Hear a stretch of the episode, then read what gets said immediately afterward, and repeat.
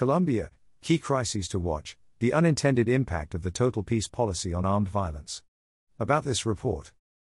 AIM This report provides an overview of key humanitarian crises resulting from armed conflict within three of the 32 departments in Colombia.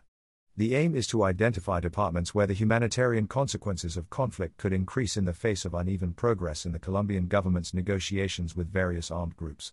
It aims to inform humanitarian decision making and programming by anticipating humanitarian needs in the departments of Antioquia, Caquetá, and Chocó. Methodology This report is based on the secondary data review of public sources. For each department selected, the ACAPS team collected existing information, mapped out relevant drivers of the crises, highlighted recent developments, and anticipated their probable evolution and potential impact on humanitarian needs over the next months. The three departments were identified based on two criteria. The total number of people affected by armed conflict events between January to June 2023. The ACAPS team used OCHA's Humanitarian Situation Monitor for this criterion to identify departments with the highest number of conflict affected people. The presence of various armed groups within departments, when one of the armed groups present in the department is not engaged in negotiations with the state, the probability of increased violence increases. This happens because the ceasefire between the government and other armed groups leaves room for the group to attempt to gain greater territorial control. For this criterion, the ACAPS team relied on triangulated information from an alert system of the Colombian Ombudsman's Office, Delegada para Prevención de Riesgos y Sistema de Alertas Tempranas, and analyses by La Liga contra el Silencio, El Mapa de las Guerras que desangran a Colombia, and Verdad Abierta, Las otras guerras del el no tienen cese al fuego. Scope this report aims to highlight current and anticipated crises whose humanitarian impacts are already visible and will likely be of highest importance during the second half of 2023. It does not aim to provide an exhaustive list of all current and anticipated crises derived from armed conflict affecting Colombia. The crises were selected based on a review of publicly available information, the close monitoring of the situation, and contextual knowledge. The crises in the report are listed alphabetically and not by order of importance or probability. Limitations The context of violence in Colombia is constantly changing, even more so when the government is in the process of negotiating with multiple armed groups simultaneously. A sudden change in any variables considered could produce outcomes very different from those presented here. This report aims to understand future possibilities for the deterioration of armed conflict if current conditions do not change significantly. New conditions would alter assumptions and potentially imply a different analysis. At the same time, because of the high levels of violence against civilians in the Colombian armed conflict, they tend to withhold or hide a significant amount of information to avoid reprisals from armed groups. The limited information publicly available restricts the analysis, and there may be more localized dynamics not taken into consideration in the report.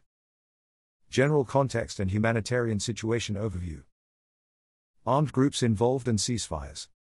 Since coming into power in August 2022, the current Colombian government has undertaken a series of negotiations with several of the armed groups active in the country. The aim is to reach an agreement that would lead to the demobilization of these armed groups. The government has dubbed this policy total peace. These negotiations are progressing at different paces. As of July 13, 2023, there were two negotiating tables, one with the National Liberation Army, ELN, and another, announced but not yet started, with the Estado Mayor Central, EMC. With the other armed groups, the government plans to implement subjugation processes.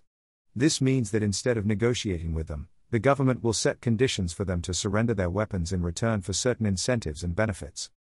Following several attacks by the ELN against security forces, negotiations with the ELN concluded with a ceasefire agreement that will come into effect on August 3. This ceasefire does not include an end to armed actions against other non state armed groups.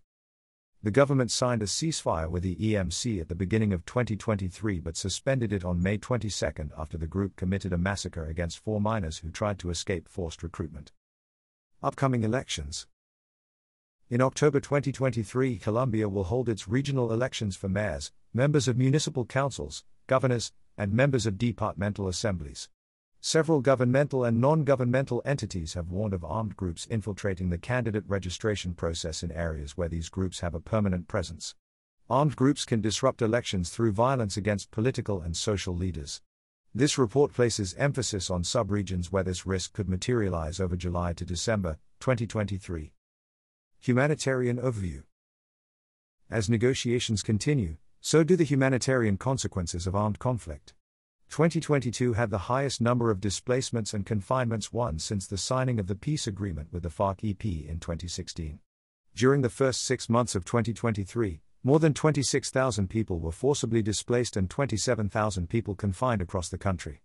Although these numbers are lower than during the same months in 2021 and 2022, they are higher than the trend recorded between 2019 to 2020. Other conflict events have continued at similarly high levels as in previous years. As of the 30th of June 2023, kidnappings had increased by more than 5% and cases of forced recruitment had increased by more than 153% compared to the same months in 2022. Also, around 139 people had been held hostage compared to just 3 in 2022. In contrast, other events have considerably decreased.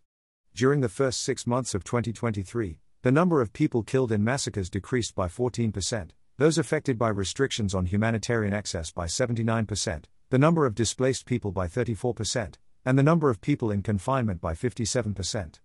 This report seeks to account for these variations at the subregional level, given that these events do not occur with the same frequency in each department.